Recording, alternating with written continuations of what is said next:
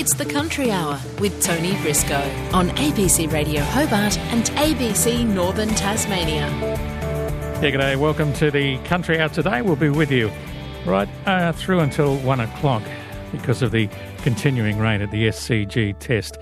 Coming up today, a smaller vintage expected this year because of flooding and the new campaign for lamb.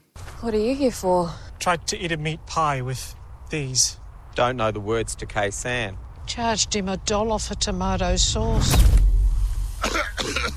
What is this? Where am I? Lamb. How's that un-Australian? All I said was, bon appetit. Yeah, Sam Kekovich is back. A bit of fun coming up a little bit later in the program with the latest campaign for lamb released today. Very un-Australian campaign.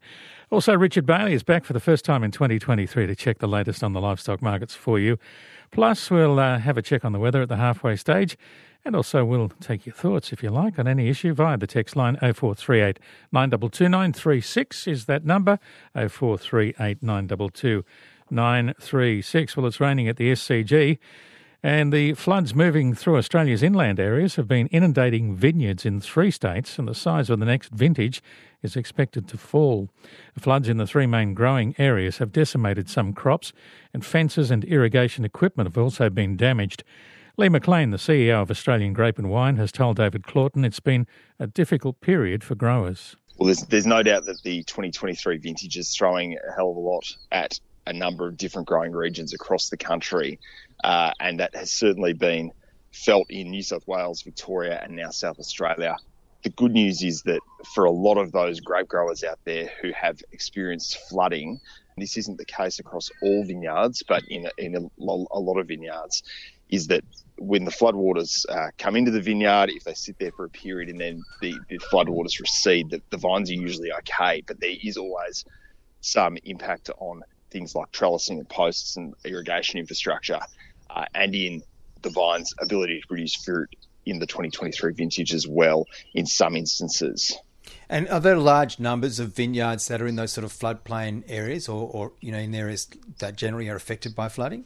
There are. So Australia's 3 sort of major producing areas are all inland irrigated regions. So areas like the Riverina in New South Wales, the Murray Valley in Victoria, and the Riverland in South Australia, and all of those have experienced either flooding or very wet conditions over the last couple of months.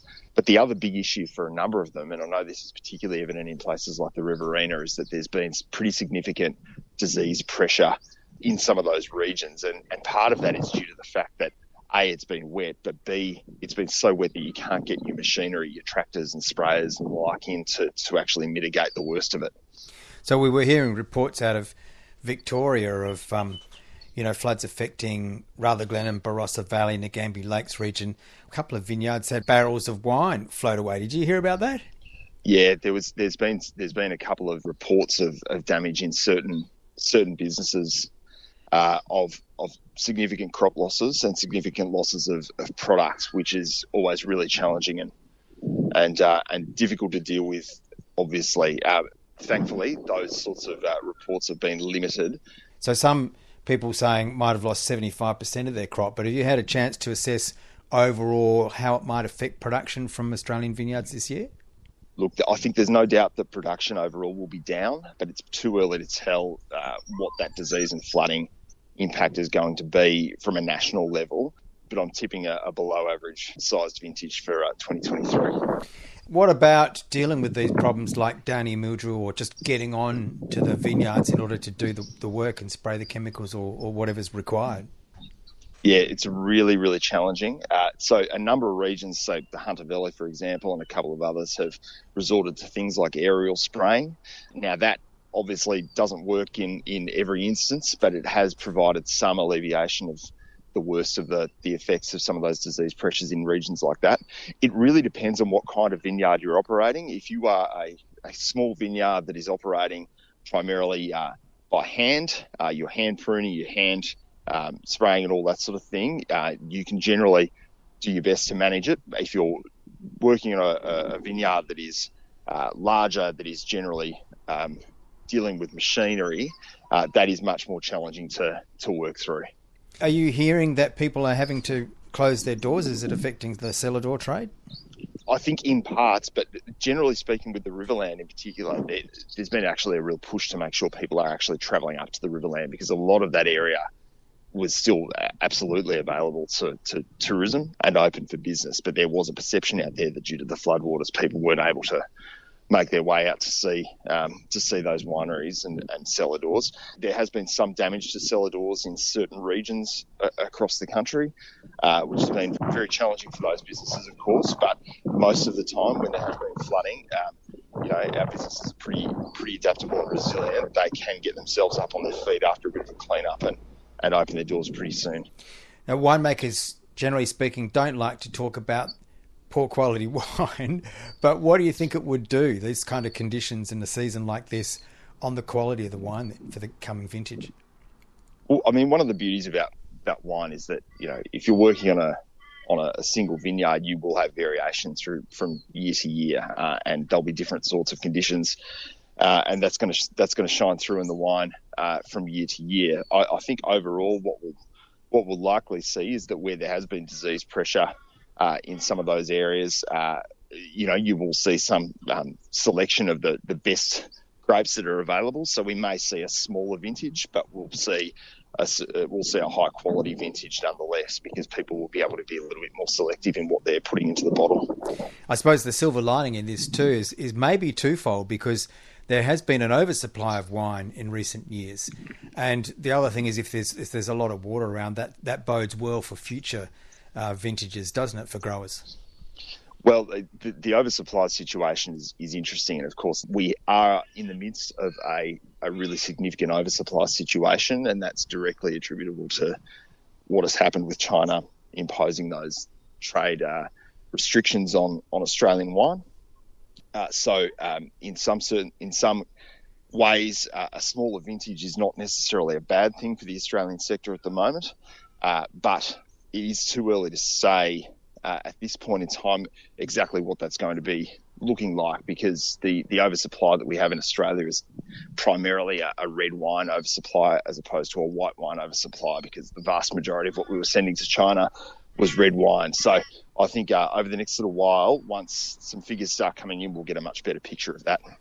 Yeah, that's Lee McLean, the CEO of Australian Grape and Wine, talking there to David Claughton about the serious flooding in the three main growing areas of the country, and expecting the vintage to be down.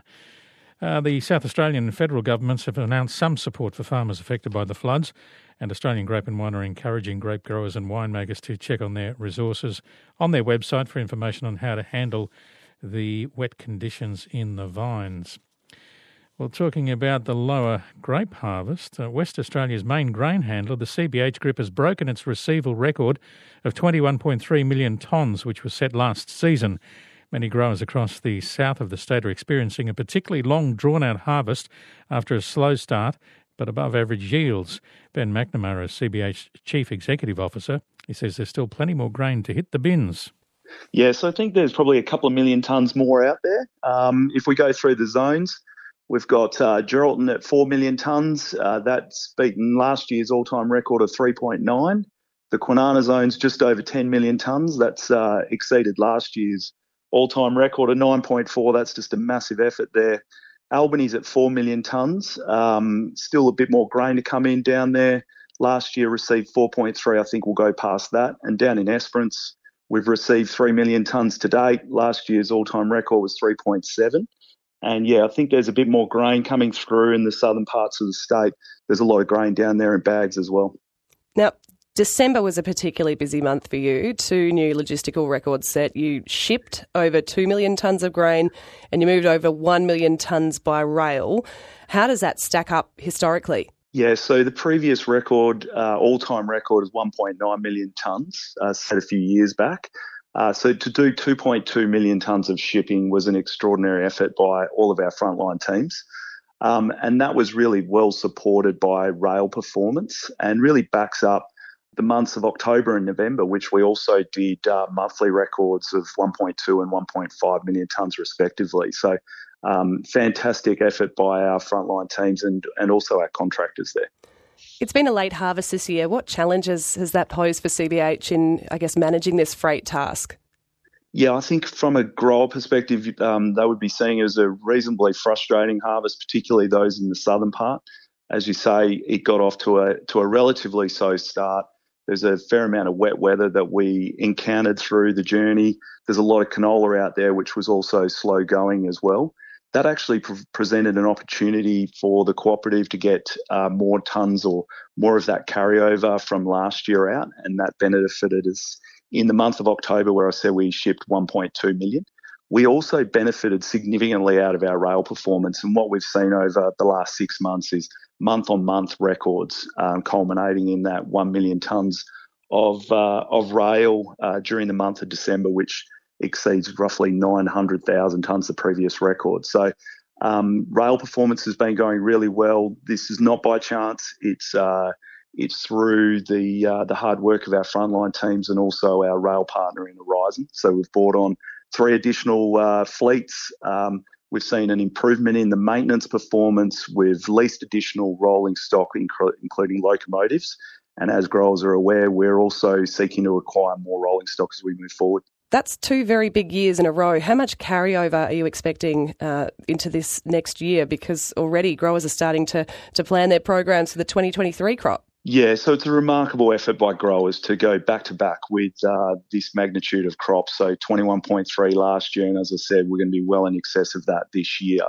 So going into this harvest, by the time really harvest got going, we had the carryover in the mid-2 millions, so from last year's crop.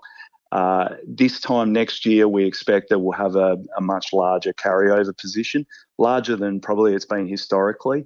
But really the carryover number will depend on our logistical performance, and we're setting ourselves up for success, as you've just heard. So we're working really hard to get that number as low as possible. But yes, it will be higher than what it's probably been historically. Okay, what challenge does that pose for CBH? Well, I think it's multifaceted. It'll present challenges from a marketing and trading perspective. It'll present a challenge from a storage perspective as well. So we're already working on our plans to address that as we move forward as well. I think given the wet summer that we've had to date as well, I think growers are probably reasonably well set up, and we're mindful of that. But it's very early days at this point in time. Just finally, global shipping, it just continues to be a major constraint for exporters around the world. Have you been able to secure enough ships to move the 2022 crop so far? And just how much of a challenge has that been for CBH in coordinating this massive freight task this year? Yeah, well, I think if we go back to the early to mid part of the 22 calendar year, yes, there were significant challenges, particularly with COVID. But as we come the other side of that, I think we're starting to see the benefits of our strategies taking place. Just to give people an example, we're well over 1.5 million tonnes of shipping ahead of where we were at this point in time last year. And I think that probably demonstrates that the ships are probably the challenge right now. What we need to do is get more grain to our ports. That's why rail performance is important.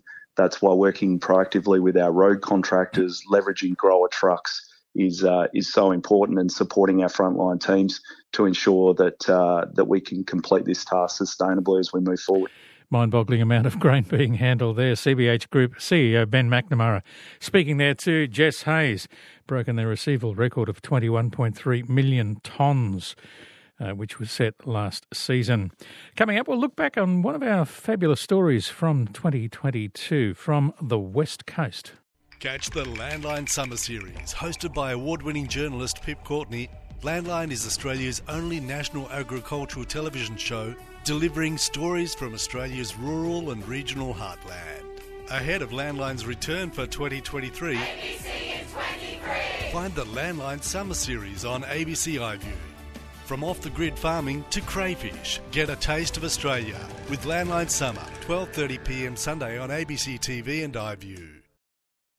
It's the Country Hour with Tony Briscoe on ABC Radio Hobart and ABC Northern Tasmania.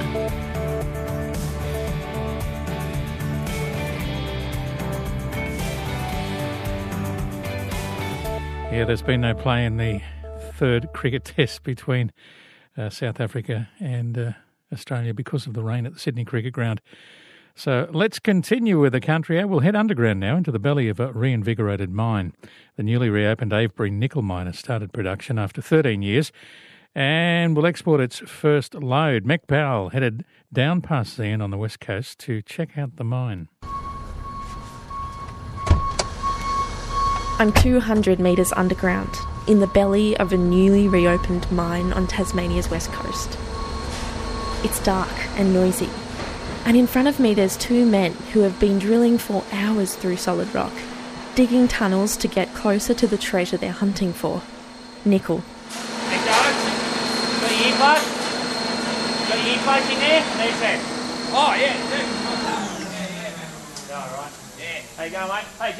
They've been working here for about a month now, ever since the mine reopened after 13 years in care and maintenance mode. Joseph, it's Meg.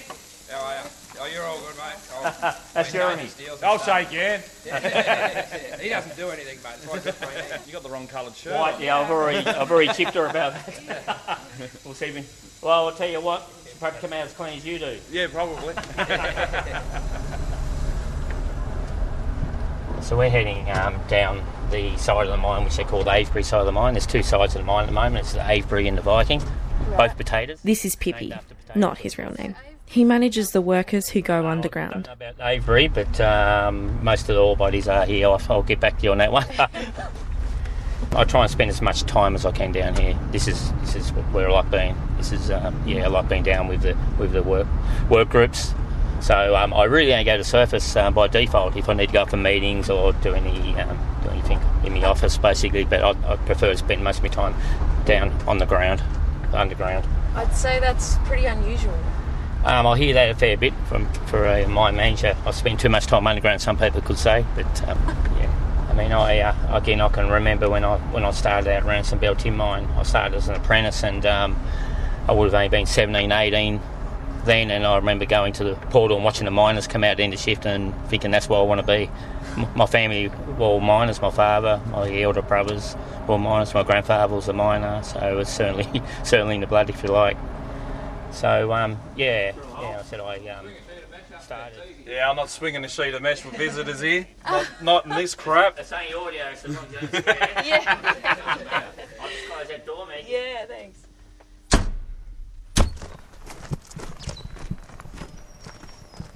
There you go, how about that? We're outside the shafts now, standing at the portal. About 15 kilometres. It's surrounded by dense bush, birds, and in the distance, the sound of the ocean. I didn't expect it to be so peaceful out here. Yeah, it is. Like I said, it's a beautiful spot. And I said the footprint of the mine is quite small. It gets a little bit noisy with machines coming in and out of the mine from time to time, but apart from that, yeah, it's pretty pristine. Now, Pippi, you're from Zeehan. Were you born in Queenstown? Yeah, born in Queenstown. I lived in Zeehan all my life. Give or take a little bit of time away working over the mainland, but most of it in Tasmania and majority of it around Ransomville Tin Mine, which I came over to Avebury about a year and a half ago from. So for this start-up, an opportunity arose to do a restart here, which is pretty important for the community I grew up in, so I thought it would be a good challenge to take on. You lived here your whole life and then built a house just as this mine was reopening. Yeah. Again, it's more from a personal reason. Like I said, kids are starting to get older. Unfortunately, on the West Coast, as beautiful as it is, education doesn't go through to university, so our eldest daughter was starting to travel up to uni, and our second eldest was she would have had to travel next year as well, year 11 and year 12, so it was time for family to move up that way to further the kids' education and for me to drive in, drive out, unfortunately. I still love the West Coast and miss it terribly, but it's just the sacrifices you make when you're working in the mine industry sometimes. My name's Dale Coulson and I'm a local. I live in Zeehan and I'm here as a process operator for the Avebury Nickel Mine. How long have you lived in Zeehan for? All my life. I was born here. Yeah, love the place. Local through and through? That's it, yep.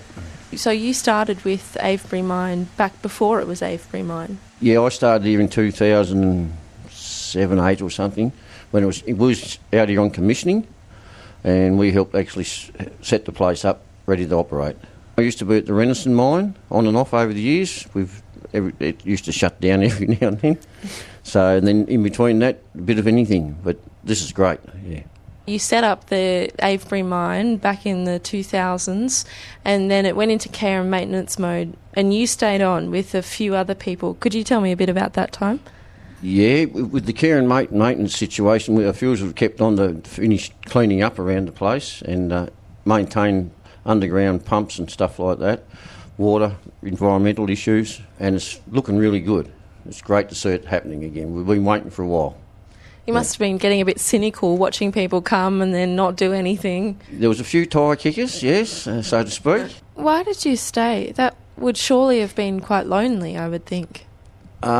We did have other people on the shifts with your day and your night shifts in the care and maintenance mode, and it just flowed on. And in the end, with another company took over, like MMG brought the place, Oz Mineral, whatever, tangled up with it. There was numerous times saying we will be starting up, and it never ever happened. So as it turned out, we just was part of the furniture and we're still here. Shuttles and yeah. For Dale, the mine's reopening is something like a symbol of hope for the declining town he has lived in and loved his whole life. It was good because we knew we were going to be a bit more secure, and the town itself, it was a buzz, as you can imagine. People were asking questions left, right and centre. Sometimes, it was sometimes you try to avoid a few, but in the end, when we finally got a bit more confirmation, we could tell them straight out, it's looking really good. The start-up will be happening. How did people react when you could finally say that? It was great. It was great. The whole town was abuzz because it was pretty quiet for quite a while, the little town, and this has definitely boosted things up. I don't know if you know much about the housing and that in Zoom, but it's pretty hard to get a property in here at the moment because people have gobbled them up. It's all happening, yeah. It must feel quite different, not only here in the mine but in Zeehan. Yeah, there's a lot of new faces as people moved into the town. Don't know them all, never will probably, but it's definitely improved, and she's really building up. That way we tend to keep your businesses and that alive, your other things like your chemists, your medical centres and all them, they tend to stay on board, whereas, when towns fold, so does all this, and then people have got a hassle of travelling and finding alternative ways of looking after things. So, no, this is great. It's really building up. Yeah, that was miner and lifelong Zeehan resident Dale Coulson ending that report from Meg Powell. You also heard from Pippi, whose real name is Adrian Williams. His dad called him Pipsqueak when he was little, and it's stuck around ever since. And you can jump online and learn more about that story on the ABC Rural website. Well, for the squeamish, you don't have to listen to this, but it is the stuff of nightmares. Waking from your sleep on a camping trip miles away from the nearest hospital to find a cockroach burrowing into your ear. But it does happen more commonly than you think. Dozens of people have shared their own stories after Kirsty Barge posted her horrific experience on the Caravan and Camping Australia Facebook site. She told Jennifer Nichols it all unfolded at a campsite at least in the Shire of Collie. Went to the toilet in the middle of the night, as you do. Went back to bed, went to sleep, and then I felt something in my ear. Felt like a moth or something had flown into my ear, so that's when I've sat up and started shaking my head, gone, to try and make it fly out. And then it's gone in further, and that's when I've said to my husband, I'm like, oh my God, turn the lights on, there's something in my ear. And I started shaking my head. I've got a sore neck from shaking my head so much. I started shaking my head to try and flip this thing out, and it wouldn't come out. And then, but that's when he's gotten the light and shines the light in my ear, and he's gone, oh yeah, there is something in there. I don't know what that is. That's when he goes, quick, put your head over the sink, and he started pouring water in there to try and think, the water might make it want to back out. We learned that cockroaches don't go backwards. And, the water made it go in further, and that's when I, in amongst all the panic, remembered that I had the tweezers handy. So I said, grab the tweezers. And he plucked a leg off and dropped the leg, and I said, that's a leg. And I said to him, don't tell me anything else. I don't want to know. Oh.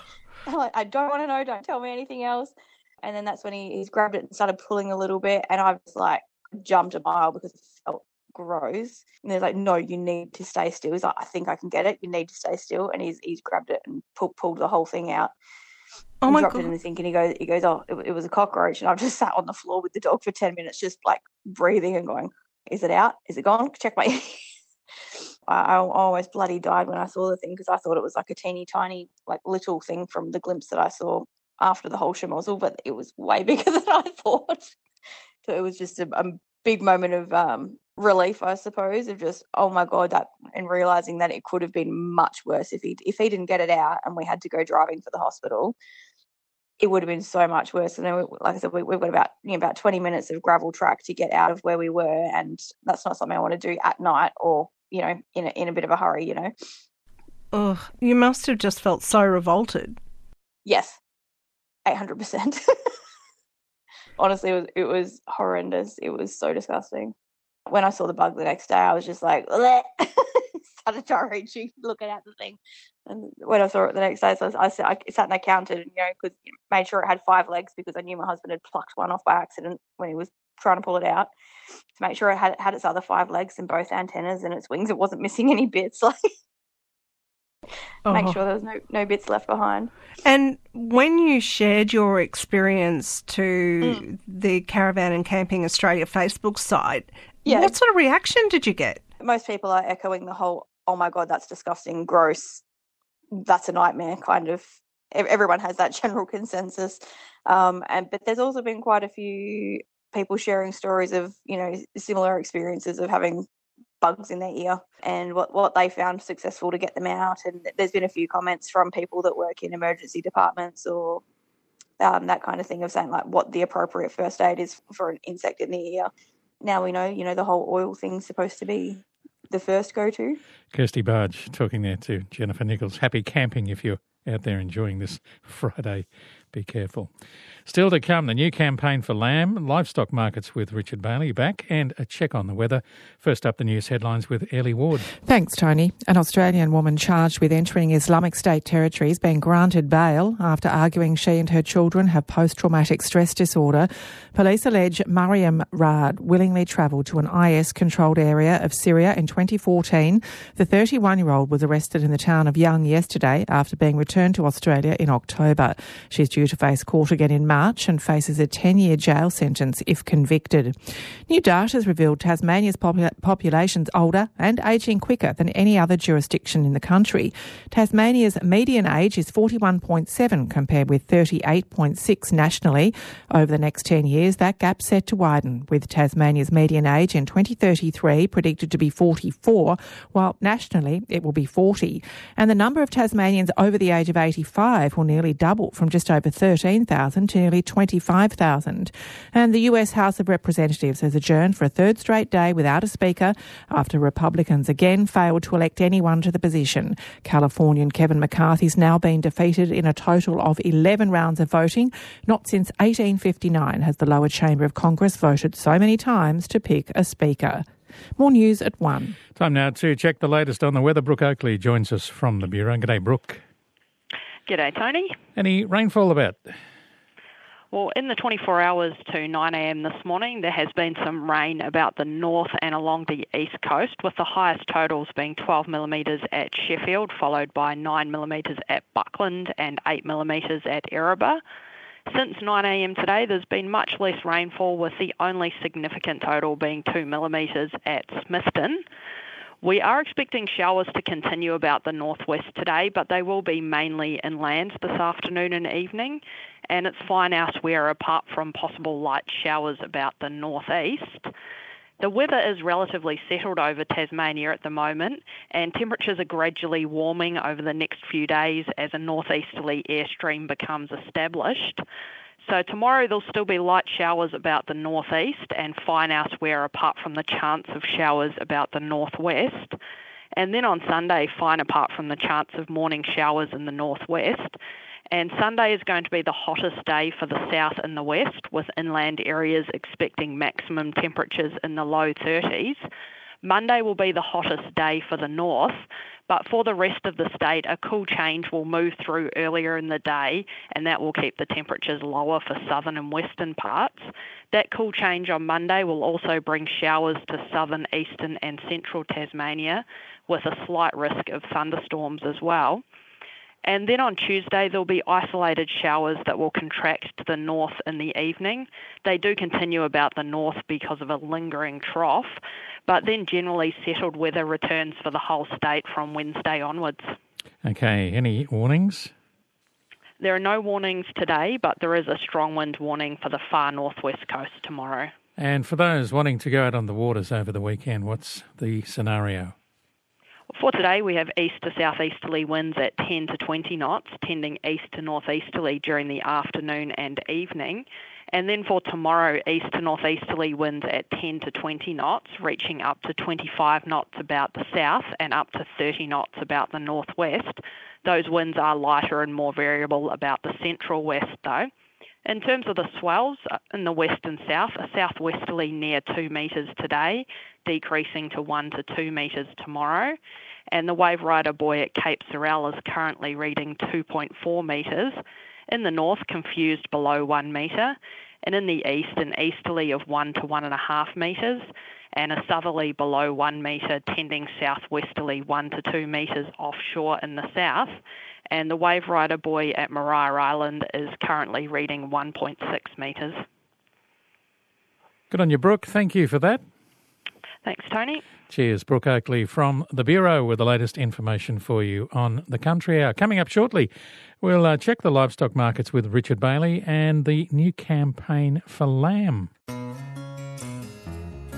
Nominations are now open for Farmer of the Year, with 10 categories spanning all ages and stages of life on the land.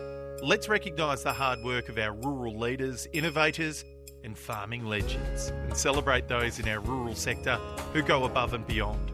You can enter yourself or someone you know at farmeroftheyear.com.au. Proudly supported by the Condinan Group and ABC Rural.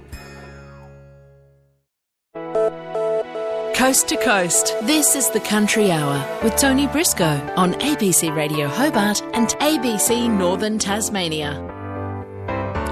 Well, the east coast of Tasmania is crying out for more wildlife carers as the summer season is here, bringing more tourists and, of course, an increase in the roadkill.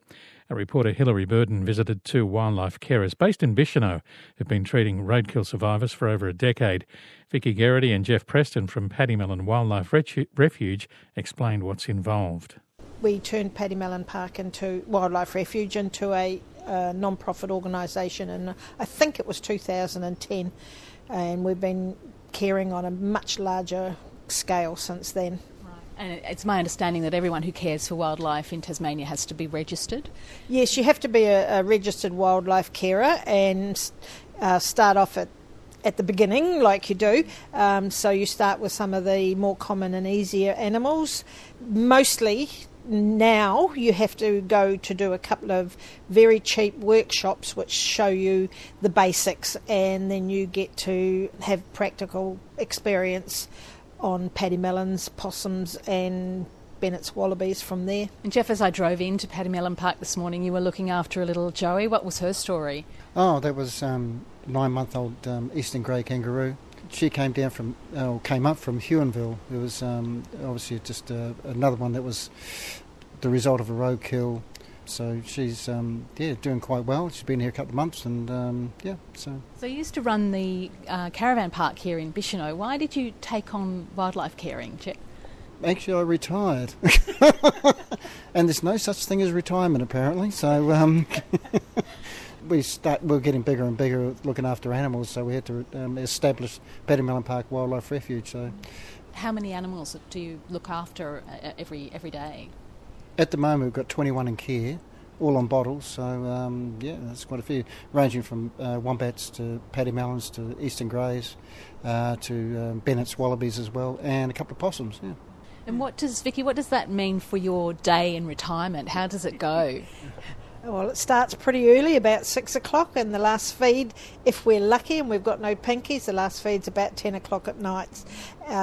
Routine makes it really hard to have a day out, off, or anything like that. It means if one of us needs to go to somewhere, the other one has to fill in the gaps. We do have volunteers that come. A lot of them, most of them, are international people, and they come and help out.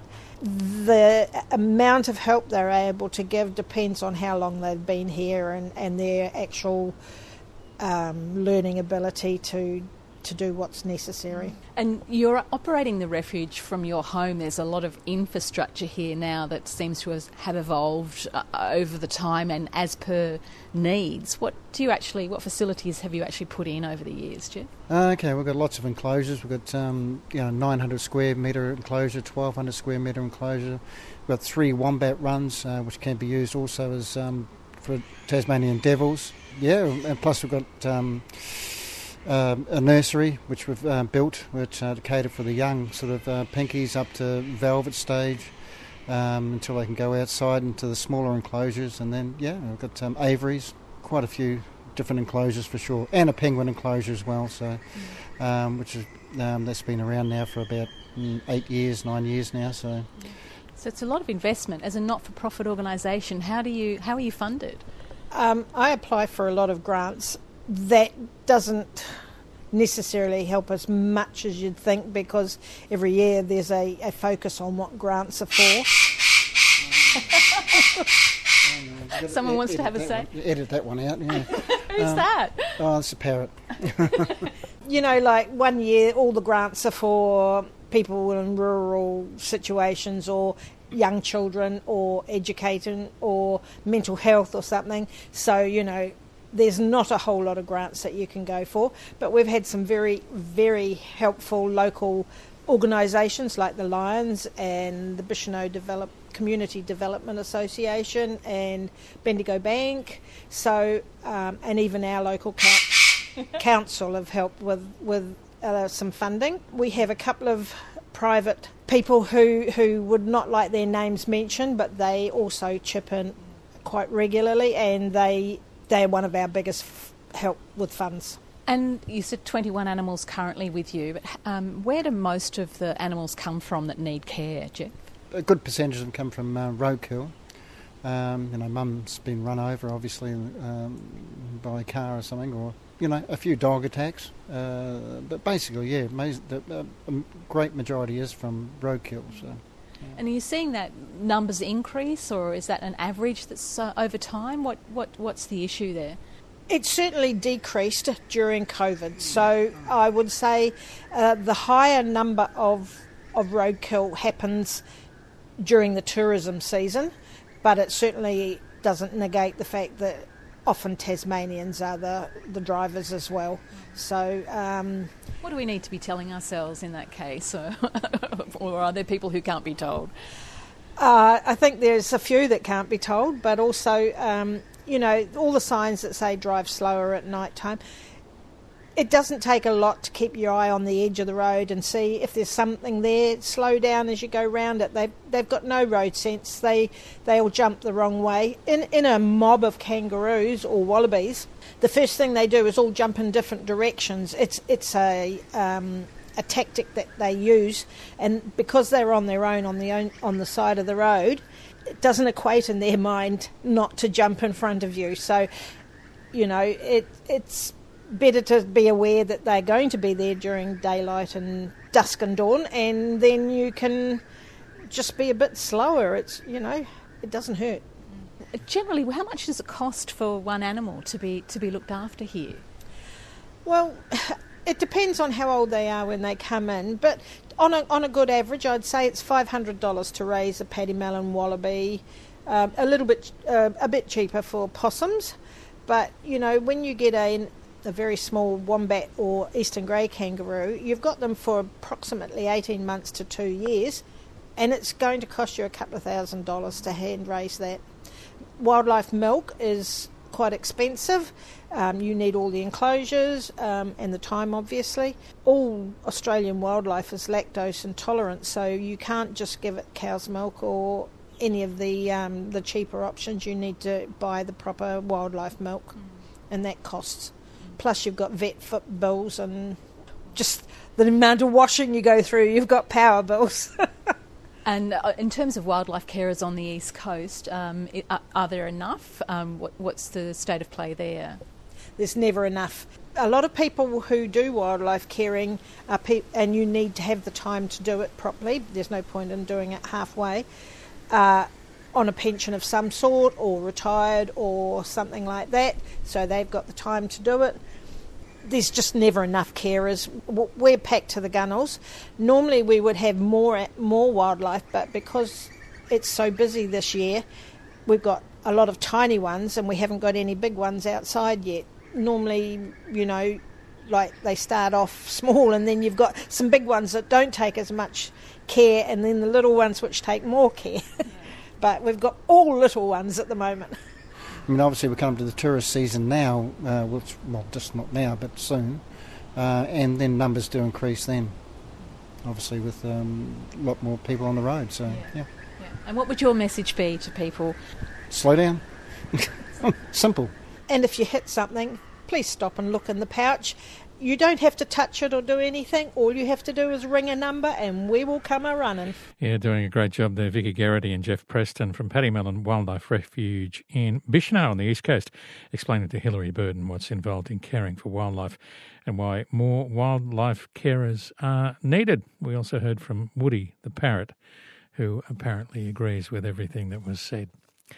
Well, from parrots to lambs, and have you seen the new lamb campaign yet?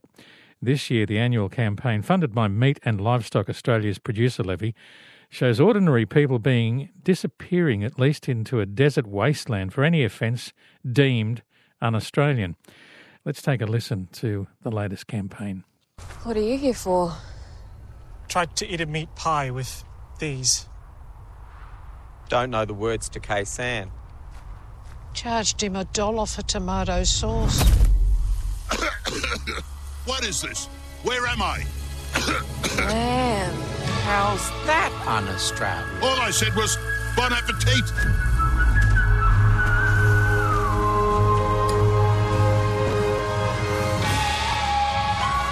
Beautiful day. Lamb. Doesn't get any better than this.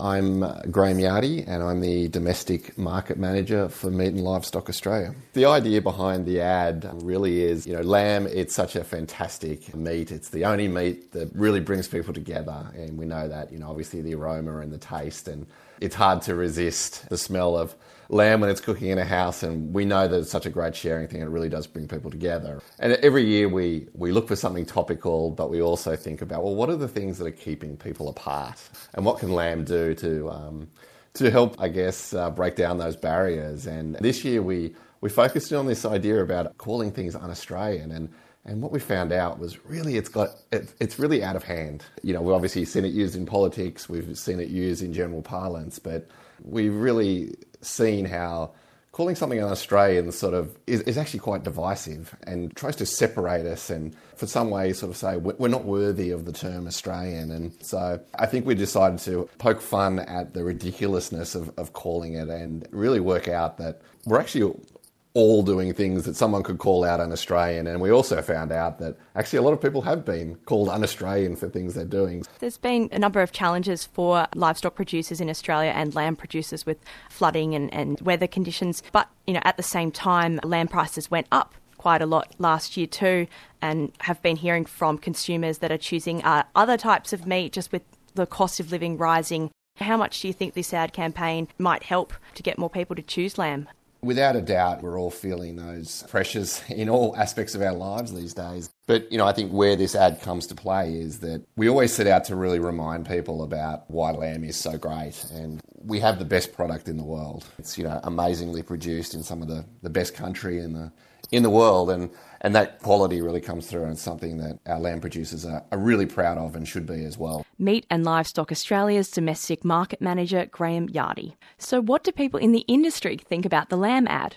Pastoralist David Farley from Naracoorte in South Australia says the ads usually catch his attention. I'm probably not very social media savvy. I'm a bit unusual for a 44-year-old farmer. I'm probably not on any social media and things like that. So when I've got some spare time, I'll probably just go onto the MLA website. If I'm looking at some livestock prices, I'll just sort of see it there and go on it from there. He says prices for quality lamb have remained strong in the last 6 months. The demand for, I think that the lamb seems to be very good, and good quality lamb, it's really about quality, seems to sell very much, and that's sort of the end that we're sort of aimed at. and that we sort of sell to some sort of more specialised markets, and those markets don't seem to be affected much at all, whereas more of our older sheep seem to be more affected, like any cull sheep and things like that. The market's really come right back. Naracoorte pastoralist David Farley. Brett Gebhardt is a butcher in South Australia's Riverland. He says he usually sees a spike in sales after the annual lamb ad airs. You know, the Sam Kekovich ads that always seem to pop up just before Australia Day, everyone loves them, and they are very controversial. It's great to see those ads come through and you always get a bit of a smile on your face because it stimulates everybody's thoughts when it comes to barbecuing and all that sort of stuff. So, yeah, it's pretty cool. He says more shoppers are choosing secondary cuts of lamb amid cost of living pressures. Looking back a lot of years ago, it was just a lamb roast on a Sunday, and, you know, even the byproducts like lamb shanks were thrown out to the animals outside, the dogs outside and the lamb flaps. Now everybody's, you know, we can't keep up. We wish lamb had probably 10 legs instead of 4 because there's just not enough lamb shanks to go around because the change in the trends of people's eating habits and I guess, yeah, again, it comes down to a lot of the familiarisation with what gets put on television and how people perceive certain cuts now, which were secondary cuts, have now become very, very popular. What are some of the secondary cuts that have risen in popularity? Well, speaking of the shanks and the breast, obviously the flaps, it's a bit similar to, I know we're talking lamb, but it's very similar to when you do a breakdown of a beef.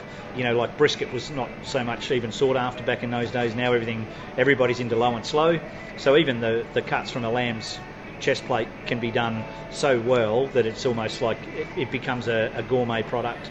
Riverland butcher Brett Gebhardt ending that story from Eliza Burlage with additional reporting from Elsie Adamo.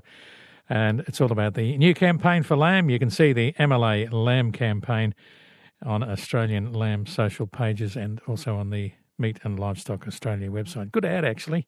Very clever. Very un-Australian. No, it's not. Will, g'day, Will. He says, so far since retirement, I've found that life is a full-time occupation. It takes up all my time. Thank you, Will. That's one for the deep end of the pool, I think. Good to hear from you. Okay, for the first time this year, let's head out to the livestock markets and say good day to Richard Bailey. All the best for the new year, Richard. Same, Tony. Same. I think it'll be a ripper. Yeah, 2023, we made it. Yeah. Now, the cattle market. Not too much happening locally this week. Very, very few at Verena, but all the action on the mainland. Only with weaner sales, really. A lot of the major prime cattle sales in Victoria and New South Wales were on Monday, Tuesday. Obviously, no sales Monday, and a lot of these sale yards didn't bother to go Tuesday. I think there might be a message there for our locals. And so, really not really worth quoting, but probably the major focus this week and next week are the weaner sales in Victoria. They started in the northeast at Bunawatha with the old Wodonga sales and a number up through there. And then next week, Hamilton and Casterton, between them over the whole week, yard about 20,000 weaners, so pretty big week coming up. Generally speaking, the reports have been that the prices have been at least as good as they thought they'd be, you know, so they're as good as before Christmas, and because there's been a bit of negativity around the cattle markets and sort of, obviously they're not nearly as good as the ridiculous prices of last year, but they've held up exceptionally well. You know, a lot of cattle making between 500 and 600 cents a kilo, and obviously the lighter you get, the dearer they get, and the heavier you get, the cheaper per kilo you get. But they're looking, it's looking pretty promising. Interesting talking to a couple of interstaters yesterday at the Tamar Valley lamb sale from up around Bendigo, and they were telling me that their season's been similar to us, that they've been wet and cold. A lot of the lambs haven't done, a lot of the cattle haven't done. And one of the blokes was telling me that he's got a client, I think it was in the middle of New South Wales somewhere, and I can't remember the exact amount, but it was, hundreds and hundreds of acres of ground that's just totally underwater.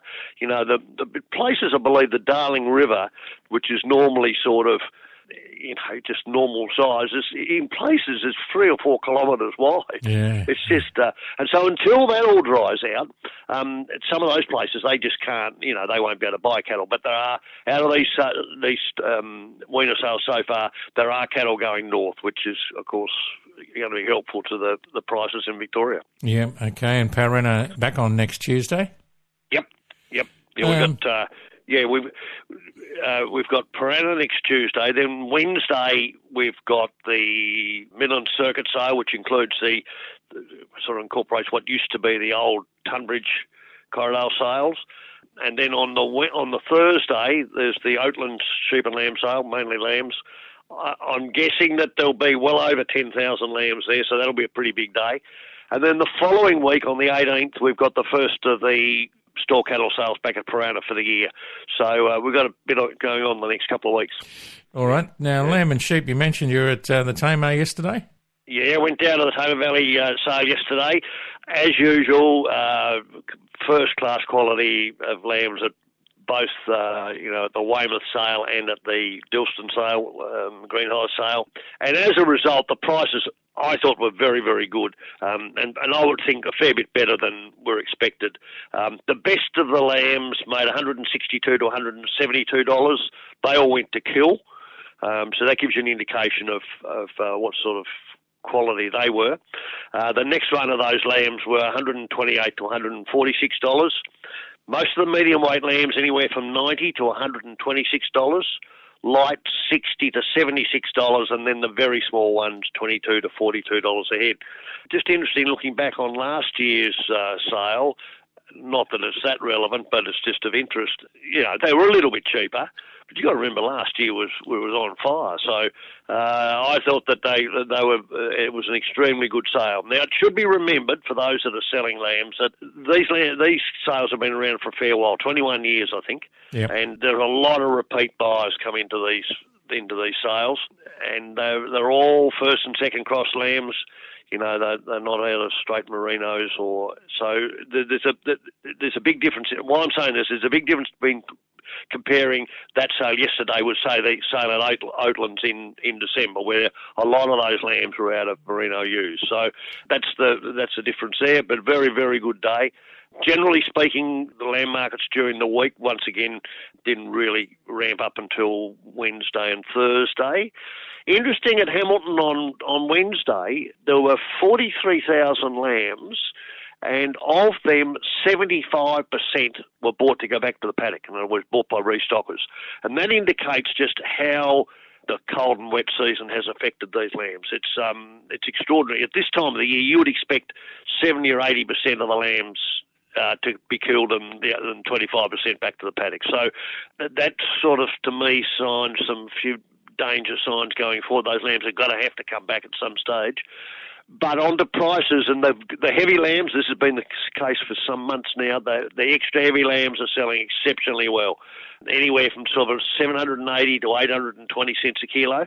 But then once you got back to those sort of 20 to 24 or 5 kilo lambs, you're back around that 700 cents a kilo, and the better one, 720 or 30 cents. So there's a big difference there, and then you got into your plainer type of lambs, and they were anywhere from sort of 600 to 700 cents a kilo. So while we've got this great discrepancy in price, the very good lambs and the heavy lambs, I think, will continue to sell pretty well, but there'll be a bit of a struggle on the others for a little while. Okay, any early New Year indications of the mutton price? Mutton price actually at Wagga yesterday was a little bit stronger.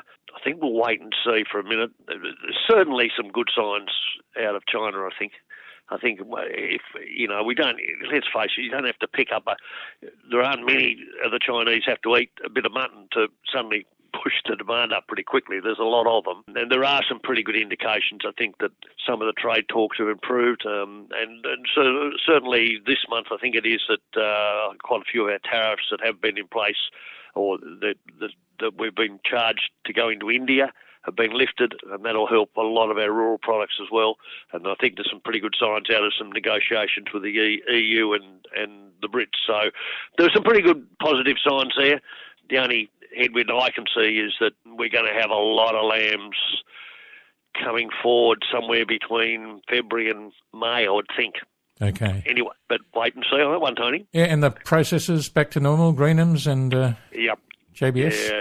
Everyone, yeah, and TQM at Cressy are up and they're killing some good numbers of lambs now after all their renovations and their extensions, and that's ongoing, but that's good. And obviously we have the interstaters that come in and take lambs and sheep and cattle out of the market. So, yeah, everything's back to normal in that way. Okay, you have a great weekend, Richard. Good on you, Tony. Yeah, Richard Bailey. We'll be back with the country our next Wednesday and Friday to check the Paurana sale and what's happening on the mainland markets.